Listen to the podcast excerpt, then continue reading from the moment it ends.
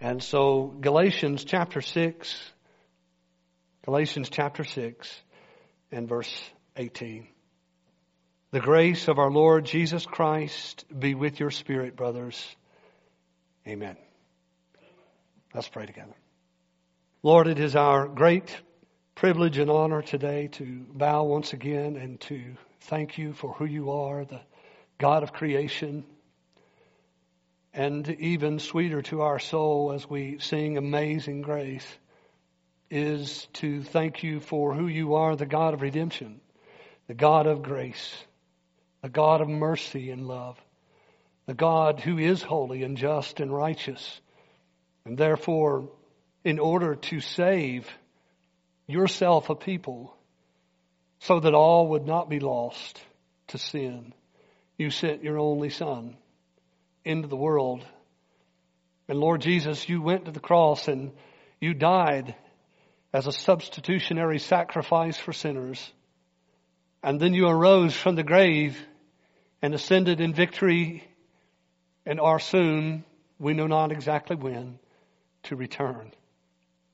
And this morning we are just here to worship you and praise you and thank you and, and bow before you, even if it's just in a seated position, but, or a standing position, but in our hearts, Lord, we bow in humility, humbled under the weight of the glory of your grace.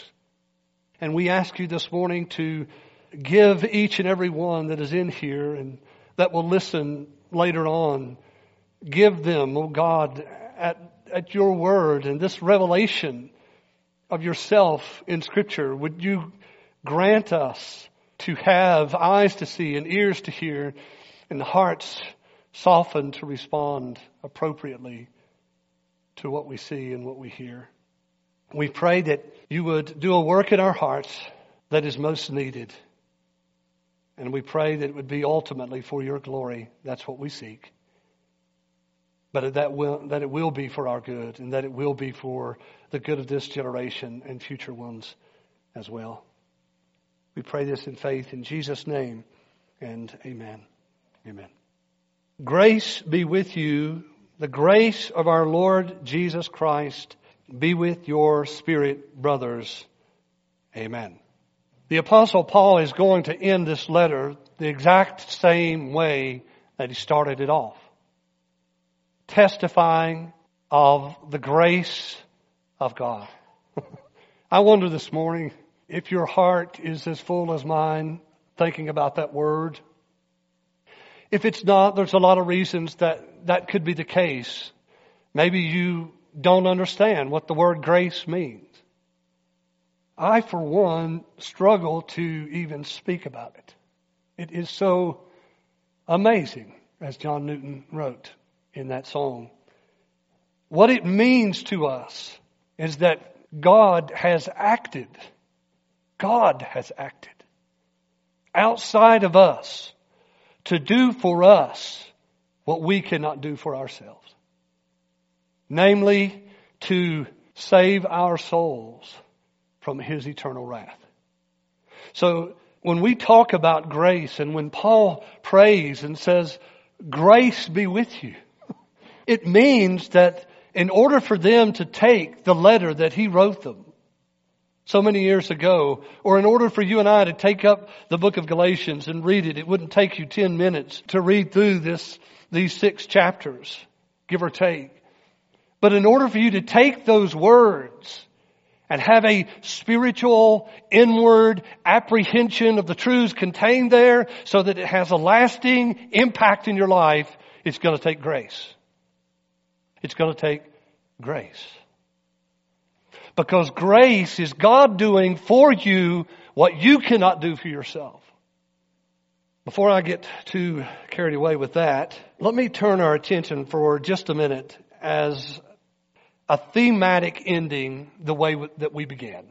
The way we started preaching through this series was we looked at the historical background. We looked at who is the apostle Paul? Who are the recipients of the letter? We looked at what the major themes of the letter are. What's going on? Why does he write the letter? We need to do that in all of our Bible studies. We need to understand the text in its context both scripturally, in other words, what other verses are around it, what, what is the whole book saying, and we also need to understand it in its historical context before we start to get to personal application. And so we did that in that first sermon. I don't want to recap everything in that historical context, but I do want to jump to the four major things that we mentioned in that first sermon that were at stake at the, at the time of this writing and see if we can't again be blessed and benefited from that. And then I want to close with the second part of the sermon, thinking about grace more pointedly. The first thing that was at stake when Paul picked up pen to write, the first thing that was at stake was the gospel. The gospel, beloved, is the good news from God. What makes it so good is because it's the good news concerning the grace of God. It's good news because it is telling the world of human beings that are rebels against their creator God that God has acted on their behalf while they were still in a rebellious state. So while we did not love Him or serve Him or thank Him, He acted on our behalf in grace, unmerited, unearned favor, goodwill toward us because he wanted to. And because he was going to glorify himself in his acting. And because we would get an eternal benefit from his actions. It's good news, isn't it? That we are in fact ruined sinners. That's the bad part and that no amount of good works, as we would call them, no amount of doing things and, and, and, and trying to earn back the favor and the love of God will ever suffice. And that's the beauty of the gospel of grace. That's exactly what Paul was talking about in the first chapter when he says in verse 6, he was astonished that they were so quickly deserting him who called them in the grace of Christ. What was at stake was the gospel. The, these Christians, these people so many years ago were in danger of hearing a false gospel and entertaining it and possibly believing it, and that would be a great tragedy. The second thing that was at stake was eternal life. Eternal life. Because in the preaching of the gospel is the proclamation that you can have eternal life. Eternal life. But if you hear a false gospel and you embrace a false gospel, then you get no eternal life. But if you hear the true gospel, if these, if these Christians then and us today and people out there in the world today will hear the true message from God, the message of grace, the message of the work of the Lord Jesus Christ, the message that we receive the benefit and the blessing of the work of the cross by faith alone, if we hear that, we can have eternal life. No joke. Eternal life. When you die, it's not the end.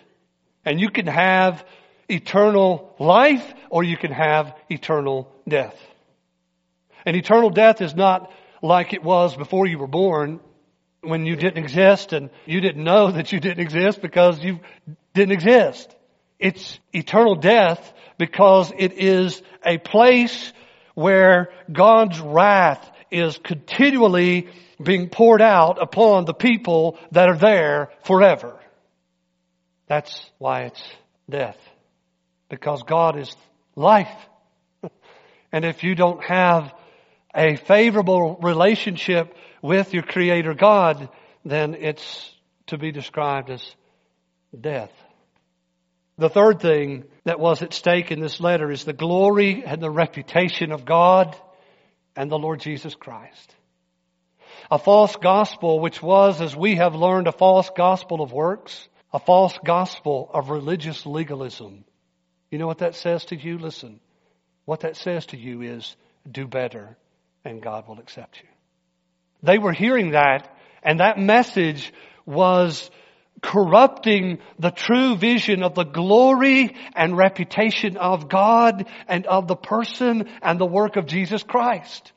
If you could earn your way back into the good graces of God by your personal performance, whether it was legalistic Judaism or any other kind of world religious legalism, listen, any kind of works based, if I do this, God will love me and accept me, if that was the case, then why did Jesus die? If you could just do better, then why would God send the Son and the Son go to the cross and bear the agony and the weight of the wrath of God against our sins if we could just do better and get saved and accepted?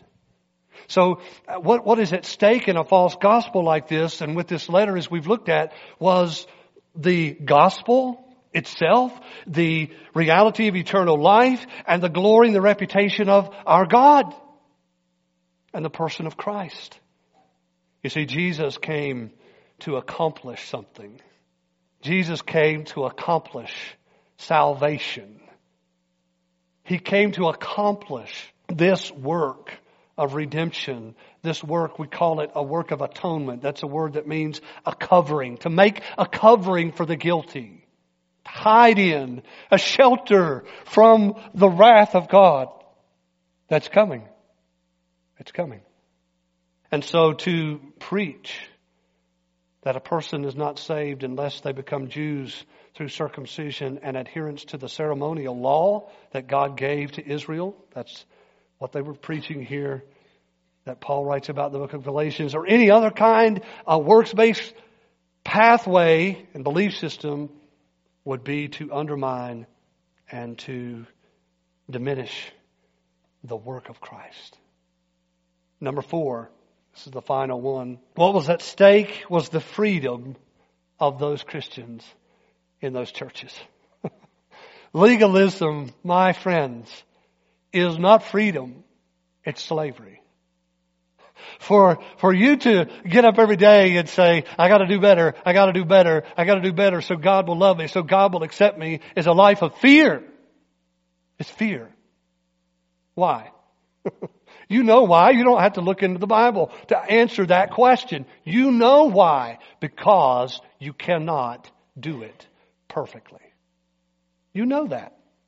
So no amount of works in your life will ever get you to the place where you say internally, I've, I have peace now that I lay my head down on my pillow at night and I die, or I get in a car accident, or I have a stroke, or I have a heart attack, or whatever the case may be. I have the confidence that I've done enough good works so that He will accept me. You'll never have peace. It's slavery. It's not freedom. Freedom is the reality of knowing and being able to actually sing amazing grace.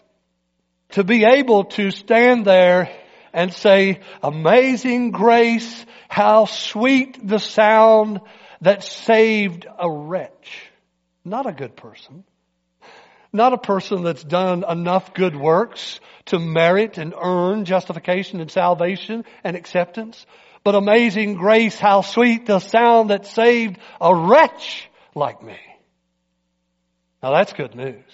And it's freedom. It's freedom. I can remember the day so well when I was in a church service like this, sitting back there about where Billy is in proportion in the, in the, in the congregation. And it came to the point where the pastor was giving an invitation for people to come forward if they wanted to be saved, if they wanted to acknowledge Jesus as their Lord. If I had to describe that, I would use a couple words. One of the first words I would use is freedom. Freedom. Pure freedom. The burden of the weight. I knew I was ruined and the freedom that lifted from my heart to know that in Jesus Christ I am free. Free from that guilt. Free from that shame. Free from the penalty of eternal death. Free and peace and joy and humility and a whole bunch of other mixtures that's hard to even hold back as I talk about it today. these Christians were in danger of becoming slaves to a legalistic pursuit of self-righteousness that they could never attain when they had complete freedom in Christ. Now my friends, that's a good book to learn and to hide in our hearts to give us joy and peace and stability in the Christian life. Okay, if I can turn the corner now, let me talk about this closing benediction of grace. One writer, Pastor John MacArthur, says about this benediction, quote, in the closing benediction, Paul makes a final declaration of grace over law, faith over works, and the internal over the external. That's a good way to see it. When he says in the final sentence of his letter, the grace of our Lord Jesus Christ be with your spirit, brothers, he's saying at the end of it all, it's grace that you need, not legalistic performance of the law. It's grace. It's unmerited, unearned, listen, gift. It's a gift. Grace means it's a gift. It's a gift. So beautiful. And this is a very, very typical way for the apostle Paul to end his, his letters. He actually ends almost all of them the same way. There's some little variations to each one, but he does end them the same way. But there's something also interesting about Paul's letters. Not only do they almost always end the same way in general, with grace, a grace be with you, but he, he actually starts them off the same way too. Think about this pattern with me. Grace to you and grace be with you. I don't want to belabor this, but turn to the book of Romans with me for just a minute. I probably won't do all of this just for the sake of time, but let me, let me, let me show you enough so that you can see this pattern for yourself. Romans chapter 1. Romans chapter 1. In Romans chapter 1 and verse 7, in the opening greeting to the church at Rome, he comes to verse 7 and he says, To all those in Rome who are loved by God and called to be his saints, what? Grace to you and peace from God our Father and the Lord Jesus Christ. Now turn to Romans 16, the last chapter. Romans 16. And as the apostle ends this letter, he says in the beginning, grace to you from God the Father and the Lord Jesus Christ. And at the end, he's going to say, grace be, guess what? Look at verse 20. Verse 20. 16 and verse 20. The God of peace will soon crush Satan under your feet, then what? The grace of our Lord Jesus Christ be with you. Turn the next page over. You'll be in 1 Corinthians chapter 1. 1 Corinthians chapter 1 verse 3. Grace to you and peace from God our Father and the Lord Jesus Christ. 1 Corinthians 16. 1 Corinthians chapter 16 at the end of the letter, at the beginning in chapter 1 verse 3, grace to you, chapter 16, verse 23. The grace of our Lord Jesus Christ be with you. And I'll stop there. That's two.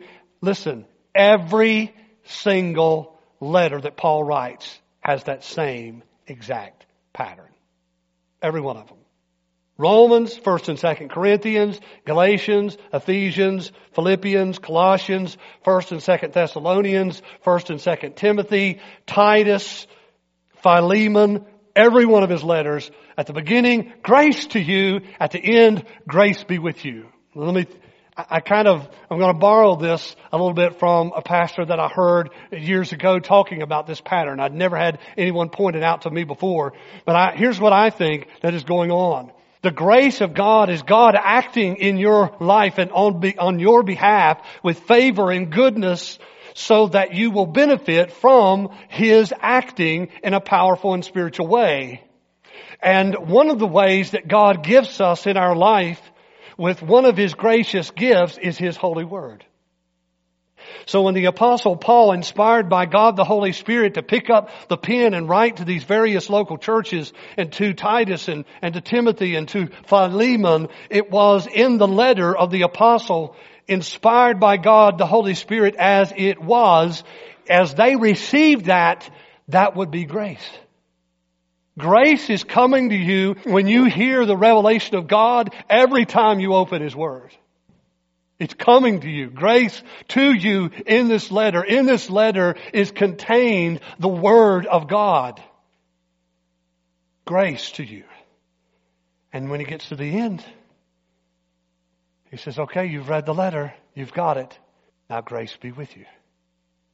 Because in order for you to understand it, in order for you to rightly and appropriately apply it, in order for you to benefit from it in a spiritual sense, you have to have grace. Grace be with you. I commend, he commended them prayerfully to God in the grace of God. God, I'm praying your grace be with these believers that they not believe the false doctrines that they have heard, but that they embrace the true gospel and they embrace the true and lasting freedom that they have in Christ and that they enjoy the communion and power that you have given them in God the Holy Spirit. Grace be with you as we depart and leave this place even today, that should be the prayer on each and every one of our hearts that the Word of God will have its powerful and personal effect. And that will only happen by grace. Otherwise, it'll just be like pouring water through a pipe. It goes through one side and out the other. I've saw it so many times. And you think that the person is the difference, they're not. I've, I've preached long enough to see one man weeping and another man going to sleep. Same service, same message, same spirit, same atmosphere. What's the difference? God is. God is. Because when God grips your heart, it changes things. Words take on light and heat. But before, we're just simply not interested. Well, let me close this way. I want to make a statement, then I want to shore it up with a few texts, and then we're done. Here's the statement. Very simple. The Christian life is all of grace. It's all of grace. That's why we sing Amazing Grace so much. That's why we love to talk about grace so much. Because if you want to live the Christian life, if you want to have communion with God, if you want to enjoy sweet fellowship with God, if you want to have and, and enjoy that freedom, if you want to overcome sin in your life, if you want to glorify God at work, if you want to stop doing a certain sin that you are struggling with, you need grace. You need grace. And if you need grace coming from God, that means that it's not something that you can produce in and of yourself, so you need to pray and ask God for it. That's the way you receive salvation, by the way. The Christian life is all of grace. Let me read to you a quote from John Newton, the one that, who wrote that song that we sang exactly like we did, except he didn't write that last verse, which we love, and he didn't write. John Newton was awakened and this might give some of you some hope for people that that maybe uh, they have a morality, maybe they've started doing better, but it just doesn't seem like it's really clicking. The power of the Spirit's just maybe not there effectually the way that you would like to see it. John Newton is a great example of how God works in our lives uh, in waves and stages, and we have to be patient in the process. Listen to what he says. Uh, he was awakened March 21st, 1748. He was awakened on, on board the ship Greyhound during a violent storm that took place. This storm was so powerful and life threatening that God used it as an awakening for him. And listen to how he describes it. Although he doesn't believe yet that he's converted fully, that he's born again. This is what he says. But though I cannot doubt that this change, so far as it prevailed, was wrought by the Spirit and power of God, yet still I was greatly deficient in many respects.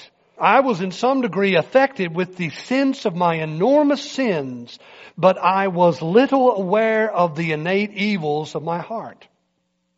I had no apprehension of the spirituality and extent of the law of God, or the hidden life of a Christian, as it consists in communion with God by Jesus Christ. And here's the place I want you to really pay attention for us and what we're talking about this morning. It's how he describes it. A continual dependence on him for hourly supplies of wisdom, strength, and comfort. That's not legalism. But he didn't know that yet. I'll, I'll keep going. Quote, and comfort was a mystery of which I had as yet no knowledge. I acknowledged the Lord's mercy in pardoning what was past, but listen to this. This is legalism. But depended chiefly upon my own resolution to do better for the time to come. I cannot consider myself to have been a believer in the full sense of the word till a considerable time afterwards, probably about six years. What he didn't understand was the life of a Christian in freedom is to be lived by grace, which is a continual dependence on God for hourly supplies of wisdom and strength and comfort, and that list can go on and on and on and on.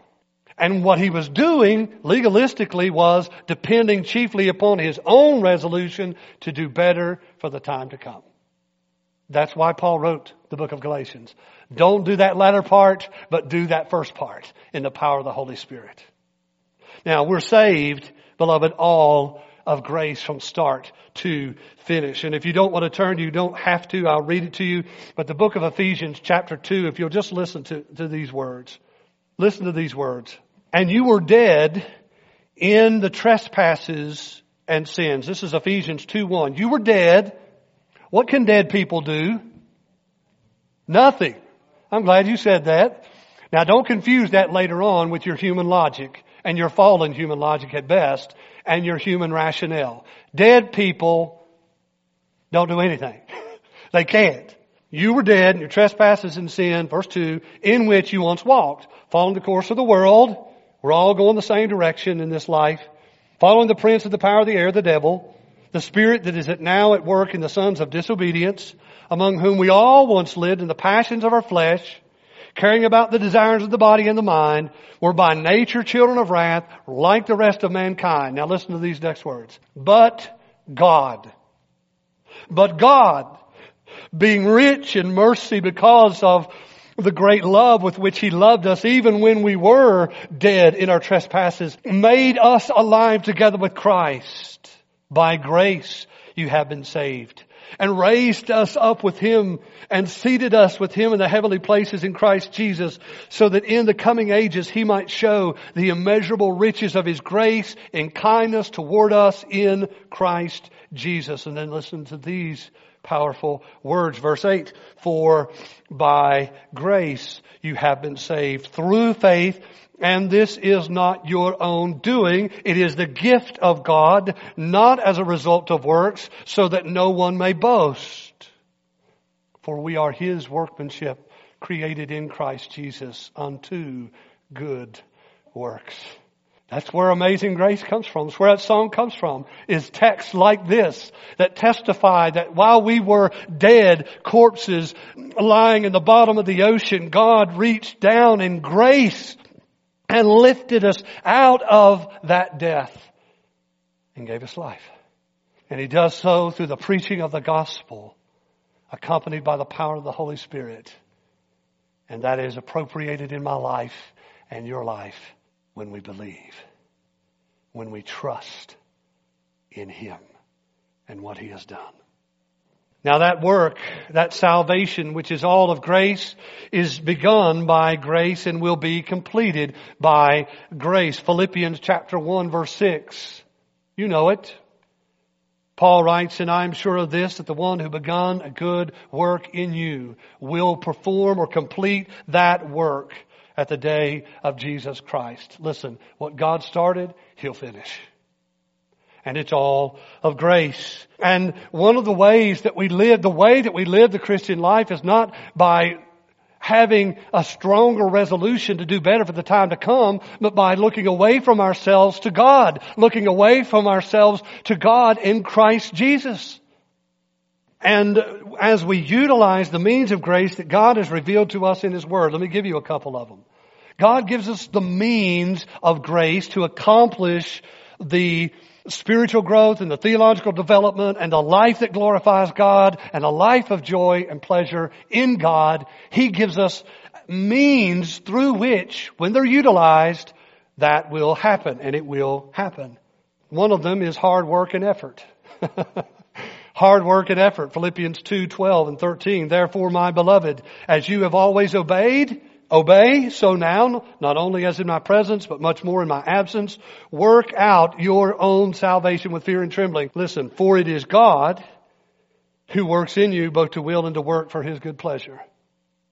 The will and the working is God, but you still have to work with and alongside and in conjunction with him. So one of the means of grace to live the Christian life by the power of the Holy Spirit in freedom is to work hard in prayer and word and other things like the indwelling power of the Holy Spirit. Your Philippians chapter 2 and verse 13. A marvelous little text here, change your life kind of text. Listen to how he says about living the Christian life. Philippians 2:12. Therefore, my beloved, as you have always obeyed, that's what the one we just looked at, not only in my presence, but in my absence, work out your own salvation, for it is God who works in you. So who do you think is working in you? God the Holy Spirit. So work hard and put forth effort, not trusting in yourself, but trusting in power of God the Holy Spirit. And thirdly, means of grace like the inspired word of God, Romans 10, 17. If you're to live the Christian life by faith, where do you get your faith? How do you increase your faith? Do you try to say, okay, I'm going to believe. I'm going to believe more and believe stronger and believe harder? I hope not. The way that you increase faith is when you look to God in His Word. Romans 10, 17. Faith comes by hearing and hearing the Word of Christ. So when you pick up the Word of God every day, it's not just so you can check it off legalistically, it's so that you can uphold your faith. Put the underpinning under your faith so that your faith can be renewed, so that your faith can be strengthened. As I read the promises in the Word of God, by the power of God, the Holy Spirit in whom I trust, by faith, my faith increases. My faith awakens afresh and anew, like prayer utilizing the means of grace that God has given us in prayer. James writes in the book of James, you have not because you ask not. You're, you're trusting in yourself. You don't ask. If you will ask God, if you will trust God, you can have the things that you need to live the Christian life. Like the local church. Did you know that the part of the means of grace in the Christian life to see that what he began he will finish is the local church. It is. Hebrews 10, 23 and uh, to 25. Hebrews chapter 10. Let us hold fast the confession of our hope without wavering, for he who promised is faithful. See how that works? He who promised is faithful. You do this because you're trusting in the one who is faithful to keep his end of the bargain, and his end of the bargain is to give you the will to do it and the power to live it out. But he goes on. And let us, verse 24, it says Hebrews 10, 24, let us consider how to stir up one another to love and good works, not neglecting to meet together as is the habit of some, but encouraging one another and all the more as you see the day drawing near. The day of judgment is coming. One another in the context of a local church, discipling relationships, love for one another, Speaking the truth of God's Word in each other's lives, praying with and for each other is a means of God's amazing grace to keep you thriving as a Christian. And if you neglect the means of grace, then you're gonna, you're gonna suffer. And so that's why I end in this way.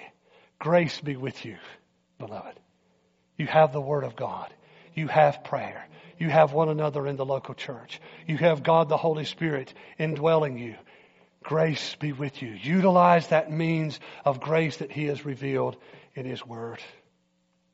Timothy George, another scholar, writes about this closing benediction like this, and, and we're done. He's saying, he kind of summarizes what he thinks is a synopsis of Paul's ending here, like this. Dear brothers, in writing to you in this way in the book of Galatians, with that letter, I have put it all on the line. Now, you know exactly the burden of my heart. I will end the letter as I began it, commending to you the awesome and marvelous grace of our Lord Jesus Christ. The only thing left for me to do is pray from my heart that Christ will confirm my labors among you, restoring you to the truth of the gospel and granting you the gift of perseverance and the life eternal. So may it be. Amen. The message of the book of Galatians is a message of the Christian's spiritual freedom in Christ alone and liberty from religious legalism. Let's pray together. Father, we are thankful today for amazing grace. And Lord, we pray that everyone in this room would be a recipient of that grace. We pray today that you would, even now and in this moment, draw people to yourself. Help them to see the, the, the absolute ruin condition. They're coming toward that day where they will stand before you and then I pray that you would help them to see that the only way to stand there in any kind of humble, broken confidence is if they trust in Jesus Christ to save them and to bring them into a peaceful, eternal relationship with you, their Creator. Oh God, we pray this morning that hearts would turn now, turn now to Christ, away from self-effort, away from personal performance, away from sin, and trust in Christ alone. And Lord, if we're, if we're here today and we have experienced that, that freedom and that peace and that joy, God, help us to remember it. help us to taste it every day that we can have that renewal of joy and peace and freedom and comfort that comes from Christ. That comes from being in Christ. And so we pray in faith in Jesus' name. Amen.